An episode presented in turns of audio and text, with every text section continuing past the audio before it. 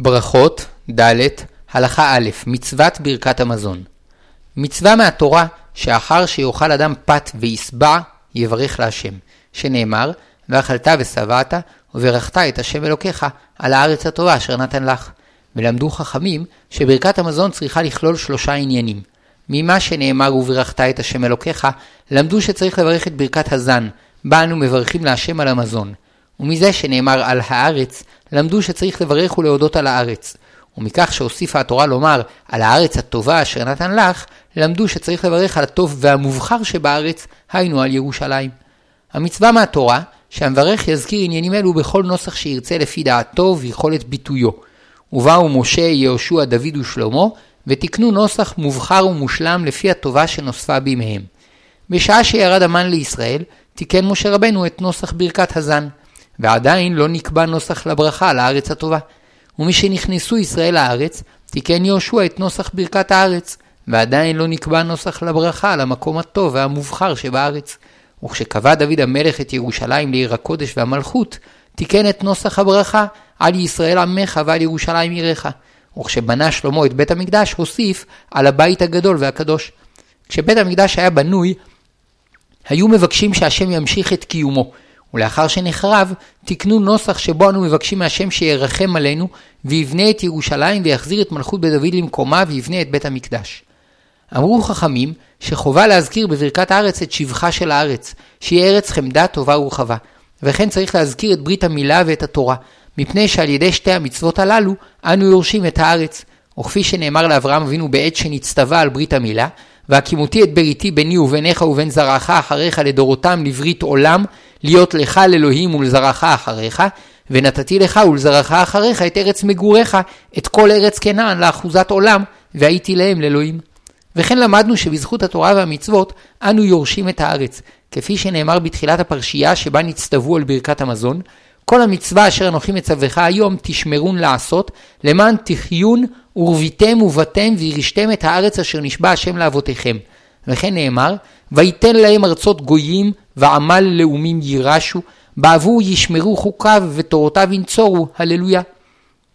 ועוד אמרו חכמים, שצריך להקדים את אזכרת הברית להזכרת התורה, מפני שבקשר לברית המילה נזכרו י"ג בריתות, ואילו על התורה נחרטו רק שלוש בריתות. בברית המילה באה לידי ביטוי הקדושה העצמית שקידש השם את עמו ישראל, קדושה שאינה תלויה בבחירתנו, והיא היסוד לקבלת התורה שדורשת מאיתנו לבחור בטוב. בברכה השלישית תקנו להזכיר את מלכות בית דוד, מפני שעל ידי דוד נתקדשה ירושלים, ועיקר יישובה של הארץ וירושלים תלוי במלכות ישראל. ברכות ד' הלכה ב' ברכת הטוב והמטיב עוד ברכה תקנו חכמים אחר חורבן בית המקדש וחורבן הארץ, והיא ברכת הטוב והמטיב. שאחר חורבן בית המקדש השני, נראה היה לכאורה שאין עוד תקווה לבניין הארץ וירושלים, ומה טעם להמשיך לברך את השם על הארץ הטובה? לפיכך מצאו חכמים צורך לתקן ברכה לחיזוק האמונה, שהכל לטובה, ואף החורבן, הגלות והייסורים, נועדו לתקן אותנו להביאנו מחדש לבניין שלם יותר של הארץ, ירושלים והמקדש. וביום מיוחד תקנו חכמים שביבנה את הברכה, ביום שבו ניתנו הרוגי ביתר לקבורה. ביתר הייתה עיר גדולה ביהודה, והיא הייתה בירתו של בר כוכבא, וממנה קיוו להשיב את עצמאות ישראל ובניין המקדש. וכשנפלה ונחרבה, נגדעה קרן ישראל, וגברו הצרות מאוד, וגזרה מלכות הרשעה לחרוש את ירושלים, ולשנות את שמות הארץ בירושלים, כדי לאבד את זכרן מן העולם. ועוד גזרו שלא לקבור את הרוגי ביתר. לאחר זמן, כשנתמנה מלך חדש, הותר לקבור את ההרוגים, ומצאו כי נעשה להם נס שלא הסריחו. אמרו חכמים, אותו היום שניתנו הרוגי ביתר לקבורה, תקנו ביבנה הטוב והמטיב. הטוב שלא הסריחו, והמטיב שניתנו לקבורה. ובאר מרן הרב קוק, כי מזה שלא הסריחו למדנו שהחורבן והגלות לא ביטלו את העצמיות הישראלית.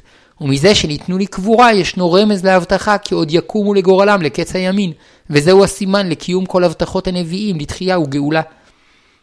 וכיוון שחיוב אמירתה שונה, ששלוש הברכות הראשונות הן מן התורה, ואילו זו מדי רבנן, לפיכך כאשר מסיימים את שלוש הברכות הראשונים, הראשונות, עונה המברך אמן אחר ברכת עצמו, בונה ברחמיו ירושלים אמן. וכיוון שבסוף הברכה השלישית נסתיימה סדרת הברכות מהתורה, הרי שהברכה הרביעית שתיקנו חכמים היא ברכה בפני עצמה, ולכן היא פותחת בברוך, שכך הוא הכלל, שכאשר ישנה ברכה שסמוכה לחברתה, הרי היא נשענת עליה, ואינה צריכה לפתוח בברוך, אבל כאשר מדובר בברכה שעומדת לעצמה, היא צריכה לפתוח בברוך. עוד אמרו חכמים, שהאורח יאמר לאחר ברכת המזון ברכה לבעל הבית, וכך הוא נוסח הברכה. יהי רצון שלא יבוש ולא ייכלם בעל הבית הזה, לא בעולם הזה ולא בעולם הבא, ויצליח בכל נכסיו, ויהיו נכסיו מוצלחים וקרובים לעיר, ולא ישלוט שטן במעשה ידיו, ולא יזדקק לפניו שום דבר חטא ויראו המעתה ועד עולם. ואפשר להעריך ולהרחיב בנוסח זה, וכך נוהגים הספרדים. והרבה אשכנזים נוהגים להסתפק בנוסח קצר, הרחמן מברך את בעל הבית הזה. אבל לכתחילה, נכון לומר את הנוסח שיסודו בגמרא. וכיוון שכבר זכינו להתקדש על ידי מצוות ברכת המזון, נהגו ישראל להוסיף בקשות אישיות שפותחות בהרחמן, ועוד תפילות כלליות על הגאולה. ואף שאין זו תקנה של חכמים, מכל מקום, כיוון שכבר נהגו כך מימי הראשונים, המנהג מחייב כל העדה לפי מנהגה. אלא שאם נצרך אדם להפסיק בדיבור או ללכת, כיוון שסיים את הברכה הרביעית, יכול להפסיק, ואחר כך, כשיוכל, ישלים את מה שהחסיר. ברכות, ד', הלכה ג', משמעות ברכת הזן. כדי להעמיק בעניינה של ברכת המזון, צריך להתבונן בכל הפרשייה שבמרכזן הצטווינו על ברכת המזון. בפסוק הראשון מובאת המגמה הכללית. כל המצווה אשר אנוכי מצווך היום תשמרון לעשות, למען תחיון ורביתם ובתם וירשתם את הארץ אשר נשבע השם לאבותיכם. לאחר מכן מתבהרים שני יסודות מרכזיים. האחד, שהשם זן את הכל, כפי שאנו אומרים בברכה הראשונה. והשני, שבחה של ארץ ישראל, כפי שאנו אומרים בברכה השנייה והשלישית. נתמקד תחילה ביסודות, ביסודות הקשורים לברכה הראשונה, ברכת הזן. פעמים רבות, כאשר פרנסתו של אדם מזומנת לפניו, הוא שוכח שהשם משגיח עליו ומפרנס אותו. ולכן הורתה התורה, וזכרת את כל הדרך אשר הוליכך השם אלוקיך זה ארבעים שנה במדבר, למען ענותך לנסותך לדעת את, בלבב, את אשר בלבבך, התשמור מצוותיו אם לא. החיים במדבר קשים. אפשר מרוב קשיים להתריס כלפי מעלה. ומנגד, אפשר להתחזק באמונה ולהתבונן בניסים שעל ידם הקדוש ברוך הוא מקיים את ישראל. הניסיון הקשה ביותר היה קשור לאכילת המן. אדם רגיל לדאוג ליום המחר. לשם כך הוא מכין לעצמו את מזונותיו על ידי מלאכתו בשדה, בחרושת ובמסחר. אולם כל זה לא היה אפשרי במדבר. אפילו לשמור מן מיום אחד למחרתו היה אסור, ואפילו לאכול יותר ממה שאדם נצרך לא היה ניתן, כי כמות המן הייתה מוגבלת למה שאדם זקוק לאכול ביום אחד ולא יותר. וצריך היה כל יהודי להאמין בהשם, שגם מחר יוריד לו מן השמיים. מן מהשמיים. מי שלא היה חזק באמונתו, חש תמיד רעב, וכפי שנאמר, ויענך וירעיבך ויאכילך את המן אשר לא ידעת ולא ידעון אבותיך. על ידי הניסיון הזה נחקק בתודעתנו הלאומית כי הטבע אינו מתקיים מעצמו, אלא השם הוא המפרנס את הכל. למען הודיעך כי לא על הלחם לבדו יחיה האדם, כי על כל מוצפי השם יחיה האדם. שמלתך לא בלטה מעליך, ורגלך לא בצק כזה ארבעים שנה. אלו היו ארבעים השנים הראשונות להופעתו של עם ישראל בעולם. שנים בהן למד והפנים את ערכי התורה. על ידי החיים הניסיים במדבר, למדנו היטב כי הכל מאת השם כדי להיטיב לנו. וגם אם הוא מונע ממנו לתקופה מסוימת את ברכתו, אין זאת אלא מאהבתו אותנו, כדי להעמידנו על דרך האמת, שנאמר, וידעת עם לבביך, כי כאשר ייסר איש את בנו השם אלוהיך מייסרקה, ושמרת את מצוות השם אלוהיך, ללכת בדרכיו וליראה אותו. ועיקר המצווה, לברך את השם כאשר אדם אכל ושבע, שנאמר, ואכלת ושבעת וברכת את השם אלוקיך על הארץ הטובה אשר נתן לך. מפני שכאשר אדם שבע, הוא עלול להתגאות ולשכוח שהכל מאת השם, ועל כך ממשיכה התורה להזהיר, הישמר לך פן תשכח את השם אלוקיך, לבלתי שמור מצוותיו ומשפטיו וחוקותיו אשר אנוכי מצווך היום.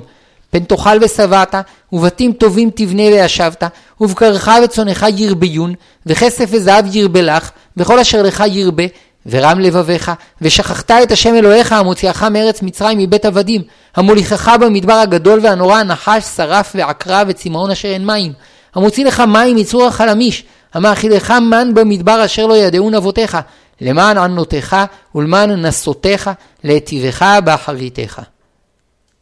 ברכות, ד', הלכה ד', מרכזיותה של ברכת הארץ.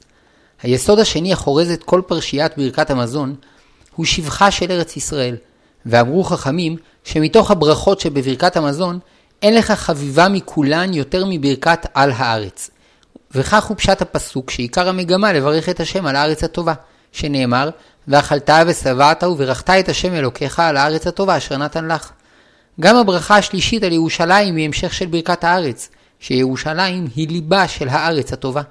וכן למדנו בפסוק הפותח את הפרשייה, שעיקר קיומן של המצוות הוא דווקא בארץ ישראל, שנאמר, כל המצווה אשר אנוכי מצווך היום תשמרון לעשות, למען תחיון ורביתם ובתם וירשתם את הארץ אשר נשבע השם לאבותיכם.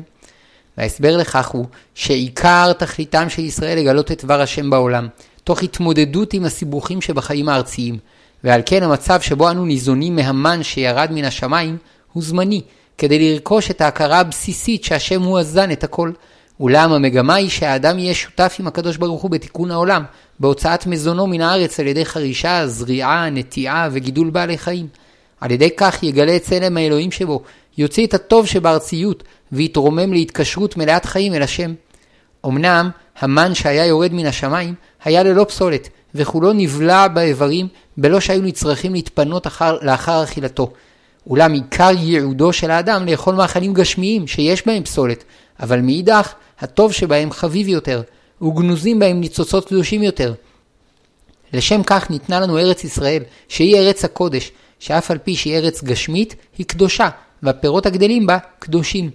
רבים נוטים לחשוב שככל שיתרחק אדם מן, יותר מן הגשמיות ומהרגשת הטעמים השונים שבמאכלים, כך יהיה יותר טהור וקדוש. אולם התורה מלמדת אותנו שבארץ ישראל יש ערך לשפע הגשמי, למזון המגוון ולטעמו המשובח, שאף הוא נברא על ידי הקדוש ברוך הוא כדי להביאנו לשלמותנו.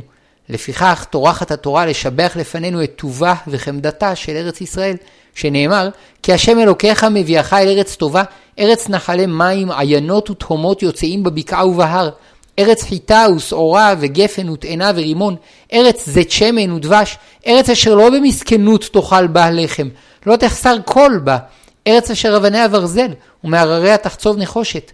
ועל כן נצטווינו לברך את השם על כך, שנאמר, ואכלת ושבעת, וברכת את השם אלוקיך על הארץ הטובה אשר נתן לך. בברכה הראשונה, אנו עומדים על היסוד שהשם הוא הזן את הכל. וכמו שנתן לנו את המן במדבר בדרך נס, כך תמיד הוא מקיים את הטבע. נמצא ששורש כל המזון שאנו אוכלים, ממנו יתברך בלבד.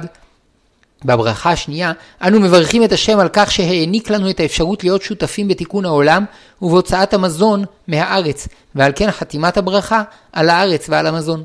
אלא שיש חשש שמא ההצלחה בבניין הארץ תטביע את האדם בתאווה וגאווה, ותשכיח ממנו את ייעודו, ועל כך נצטווינו, שהישמר לך פן תשכח את השם אלוקיך, לבלתי שמור מצוותיו ומשפטיו וחוקותיו אשר אנוכי מצווך היום.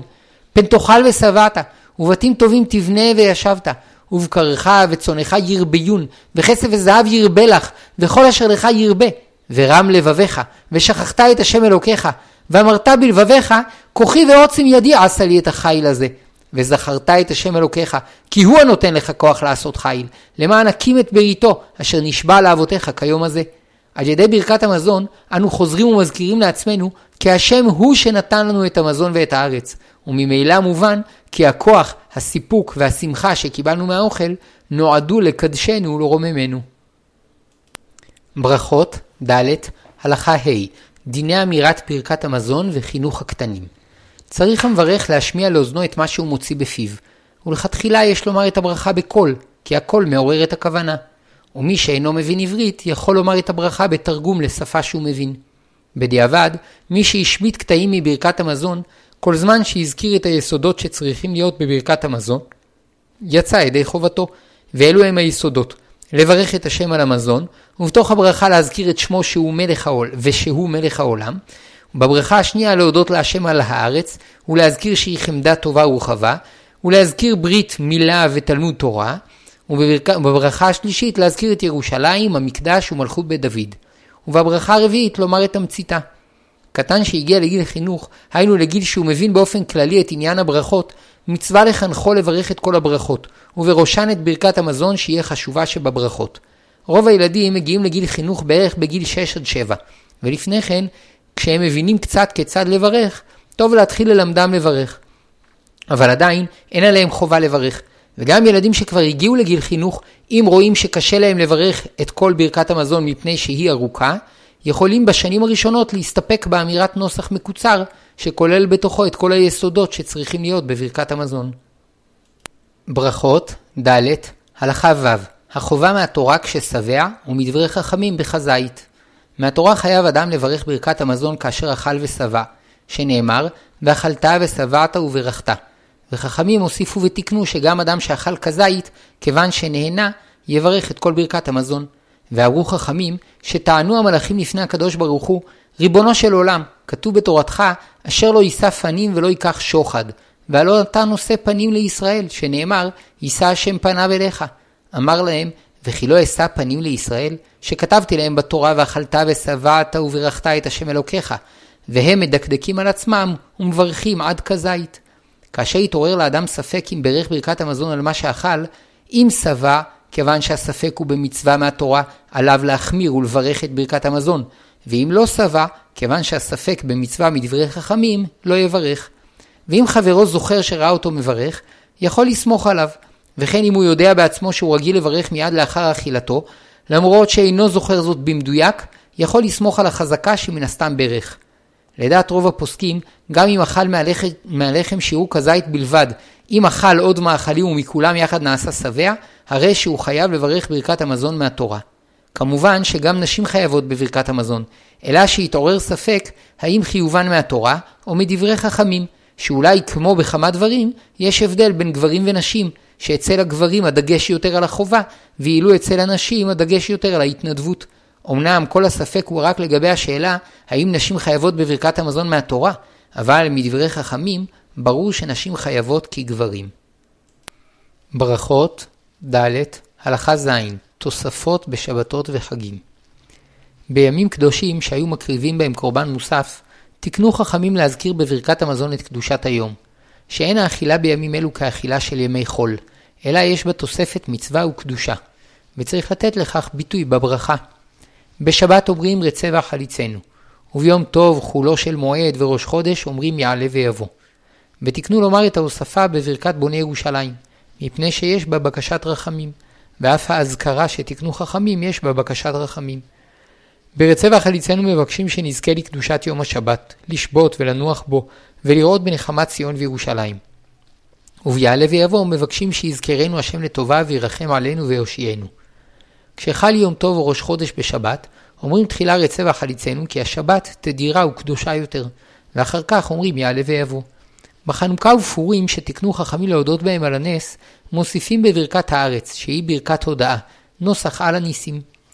מי שהתחיל לאכול סעודה שלישית של שבת לפני שקיעת החמה, וסיימה לאחר צאת הכוכבים, אומר בברכת המזון רצה ואכליצנו, שהואיל ותחילת אכילתו הייתה בשבת, כבר בשבת התחייב בברכת המזון, וממילא התחייב להזכיר ברצה ואכליצנו. וכן הדין בשאר ימים, שאם התחיל את הסעודה בזמן שהיה צריך להוסיף דבר בברכת המזון, למרות שסיים את סעודתו אחר צאת הכוכבים, עליו להוסיף ולהזכיר את מה שכבר התחייב להוסיף בתחילת הסעודה. וכן להפך, אם התחיל את סעודתו ביום רגיל והמשיך בסעודתו אחר צאת הכוכבים ביום שהוא ראש חודש למשל, כיוון שהמשיך לאכול אחר צאת הכוכבים, עליו להוסיף בברכת המזון יעלה ויבוא. ואם חל ראש חודש במוצאי שבת, והמשיך לאכול אחר צאת הכוכבים, ישנו ספק גדול מה יאמר בברכת המזון.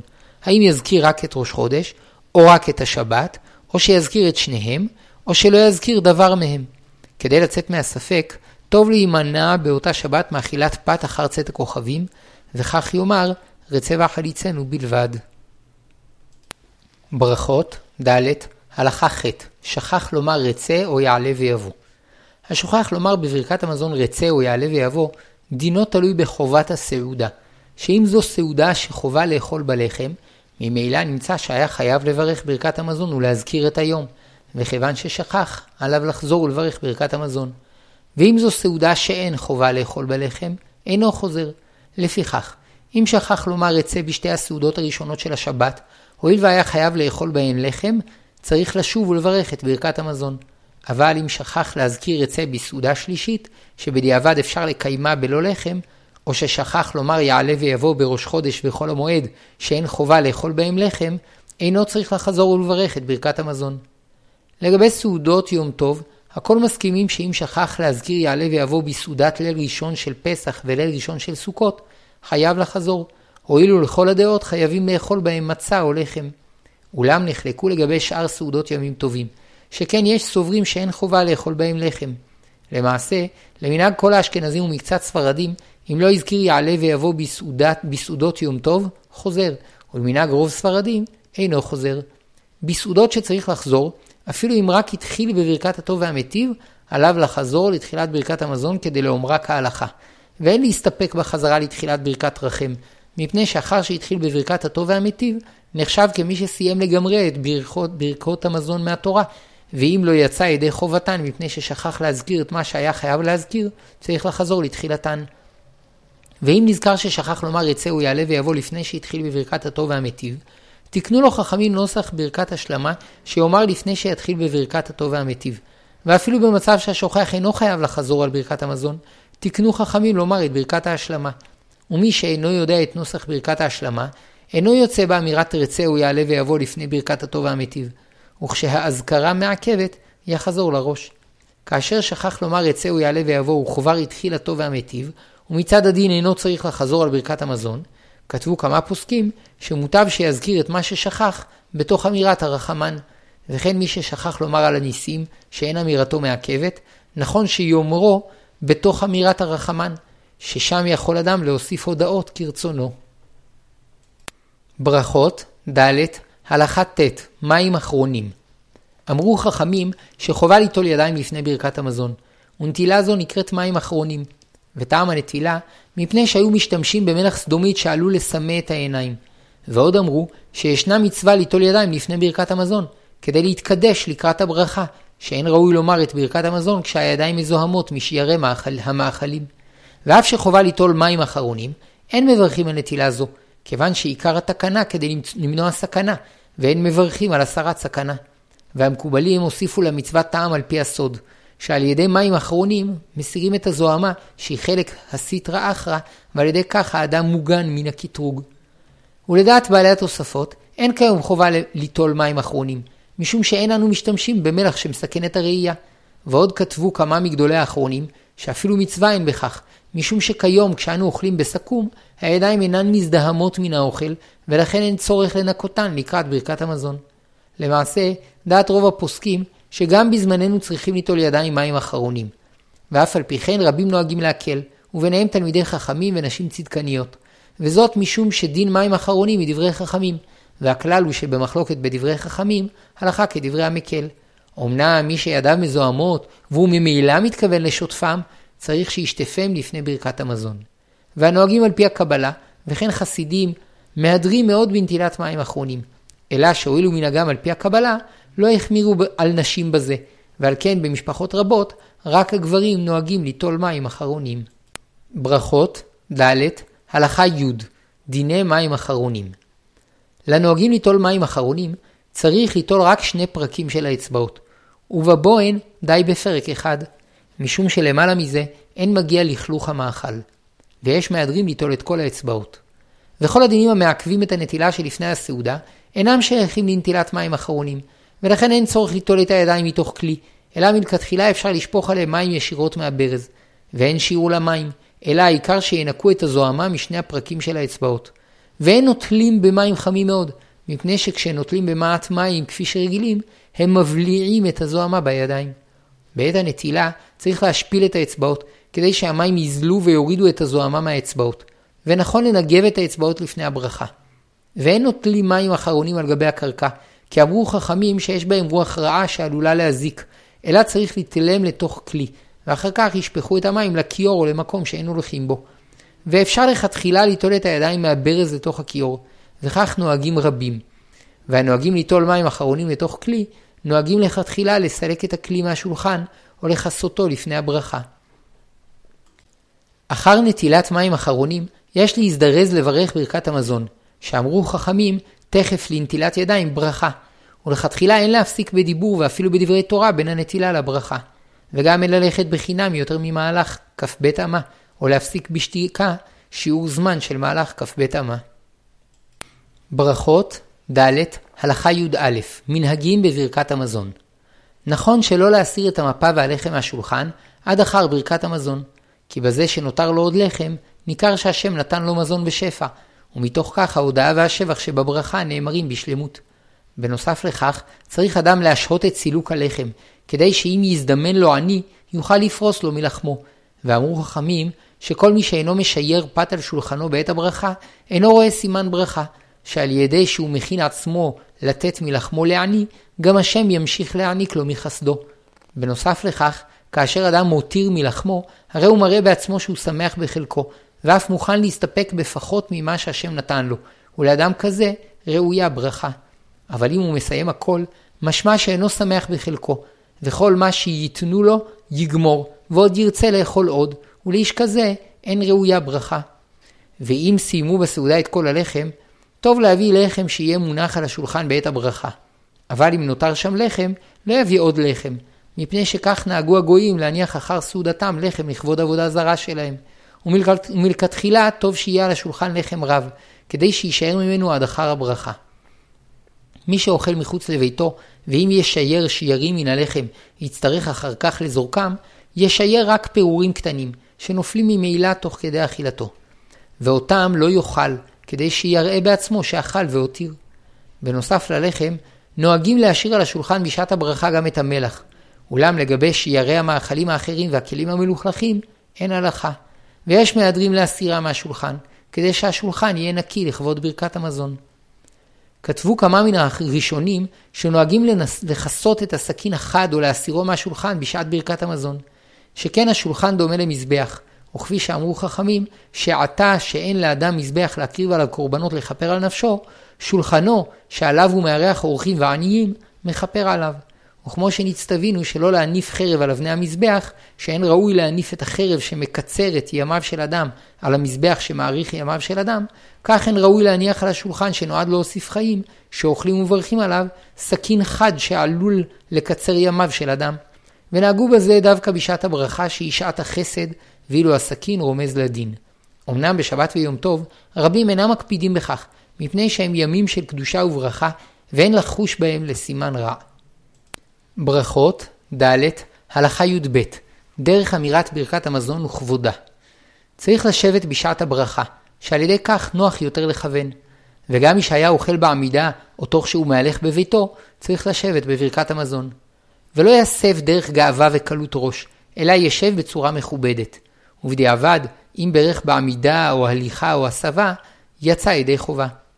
יש מהדרים להתעטף בחליפה ולחבוש כובע לכבוד ברכת המזון, אבל מי שאינו רגיל ללכת בחליפה וחובה, אין לו בזה הידור. אסור לאדם לעשות מלאכה בשעת הברכה, ואפילו מעשה קל כסידור הצלחת שלפניו, כדי שלא יסיח את דעתו מהברכה. וגם יש בכך ביזוי לברכה כשהוא מתעסק בידיו בשעת הברכה. וקל וחומר שאסור להפסיק בדיבור באמצע ברכת המזון. ויש מי שאומר שהמפסיק לדבר במזיד באמצע ברכת המזון, הפסיד את כל מה שאמר, ועליו להתחיל את ברכת המזון מתחילתה. אמנם למעשה, בדיעבד אם הפסיק בדיבור באמצע ברכת המזון, ימשיך במקום שהפסיק ויסיים את הברכה. וכן אסור לאדם לרמוז דבר לחברו בשעת הברכה.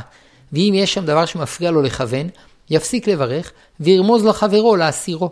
ואם נכנס לשם תלמיד חכם, מותר לקום לכבודו. מי שהיה אוכל תוך כדי הליכתו, מפני שהיה ממהר להגיע לדרכו, גם את ברכת המזון יוכל לברך בהליכה. מפני שאם יעצור, יהיה טרוד מהפסד הזמן ולא יוכל לכוון כראוי. וגם מי שנוהג במכונית, אם הוא נהג ותיק שאינו טרוד מן הדרך, בשעת הצורך יוכל לברך תוך כדי נהיגתו. ושאר הנוסעים ברכב יכולים לברך לכתחילה בזמן הנסיעה. ברכות, ד', הלכה י"ג, ברכה במקום אכילתו. איזה מאכלים טעונים ברכה במקומם. מפני חשיבותה של ברכת המזון, קבעו חכמים לאומרה במקום הסעודה, ויברך במקום שבו ישב בעת אכילתו. ובשעת הצורך, אם הוא נשאר באותו החדר, עדיין נחשב שברך במקום אכילתו. ולכתחילה אסור לאדם לצאת ממקום סעודתו, אפילו אם הוא מתכוון לחזור, לפני שיברך ברכת המזון.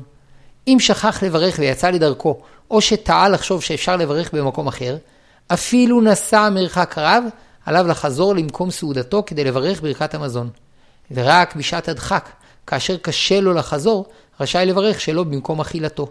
ואם יש לו שם מעט לחם, במקום לחזור למקום סעודתו, יוכל ליטול ידיים ולברך המוציא ולאכול מעט מן הלחם, ולאחר מכן יברך ברכת המזון, שהואיל וגם שם אכל לחם, נמצא שברך במקום אכילתו. יש אומרים שרק לחם טעון ברכה במקומו, ולדעת רבים כל חמשת מיני דגן טעונים ברכה במקומם, שכל המתחייב בברכת על המחיה, מתחייב לברך אותה במקום אכילתו. ויש מחמירים בכל שבעת המינים, שכל המתחייב בברכת מעין שלוש, חייב לברך אותה במקום אכילתו. ואומנם מלכתחילה, גם כשצריך לברך בורא נפשות, נכון שלא ללכת לפני הברכה, שמא ישכח לברך, אבל אם הלך, אינו צריך לחזור. וכן אם צריך מיד ללכת, יוכל לברך אחר כך בורא נפשות, שאין חובה לברך בורא נפשות במקום האכילה. אבל בשבעת המינים, ובמיוחד בחמשת מיני דגן, נכון כשאפשר להחמיר ולחזור, כדי לברך את הברכה האחרונה במקום שאכל. ברכות, ד', הלכה י"ד, עד מתי יכול לברך. מותר לערוך סעודה במשך שעות רבות, להפסיק בין מנה למנה בדברי תורה ושיחה, לשיר ולרקוד ולהמשיך לאכול, שכל זמן שהוא עדיין מתכוון להמשיך בסעודתו, הברכה הראשונה פותרת את מה שהוא עומד לאכול, וברכת המזון תפתור את כל מה שאכל. ולכתחילה, כדי לשמור על רצף של הסעודה, מוטב לשים לב שלא יעברו 72 דקות שבהם לא יאכל ולא ישתה. ולאחר שיסיים את סעודתו, ישתדל לברך מיד ברכת המזון, ולא יעסוק בדבר אחר לפני שיברך. ובדיעבד, אם לא ברך מיד, יוכל לברך כל זמן שההנאה ממה שאכל נמשכת, כלומר כל זמן שהוא עוד מרגיש שובע ממה שאכל. ואם נעשה רעב עד שהתחיל לרצות לאכול סעודה נוספת, הפסיד את הברכה. בדרך כלל, אין מרגישים רעב אחר סעודה במשך כמה שעות. אם אכל בסעודה מאכלים קלים, תחושת השובע נמשכת כשעתיים שלוש, ואם אכל מאכלים כבדים, ירגיש שובע עד שש שעות. ומי ששכח לברך אחר הסעודה ועברו עליו כמה שעות והוא מסתפק אם התחיל להיות רעב, יברך ברכת המזון, שהואיל ובתחילה שבע והתחייב בברכת המזון מן התורה, במצב של ספק חובה עליו לברך. וכשברור לו ששוב התחיל להיות רעב, או אם עברו עליו שש שעות, הפסיד את ברכת המזון. ואם אכל מעט פת ולא שבע, כל זמן שהוא עדיין נהנה ממה שאכל, כלומר שעדיין הוא יותר שבע ממה שהיה לפני שהתחיל לאכול, עדיין הוא יכול לברך ברכת המזון. וקשה לשער דבר זה, ועל כן צריך אדם שאכל פחות מכדי שביעה להזדרז לברך מיד לאחר גמר אכילתו. ובדיעבד, אם עברה עליו כשעה בלא שברך, לכתחילה יאכל עוד כזית, וכך יוכל לברך ברכת המזון לכל הדעות. ואם אין לו שם עוד כזית, כל זמן שלא עברו 72 דקות מסיום אכילתו, עדיין הוא יכול לברך, ולאחר מכן לא יברך, ורק אם ברור לו שהוא עדיין יותר שבע ממה שהיה לפני שאכל, גם אחר 72 דקות יכול לברך.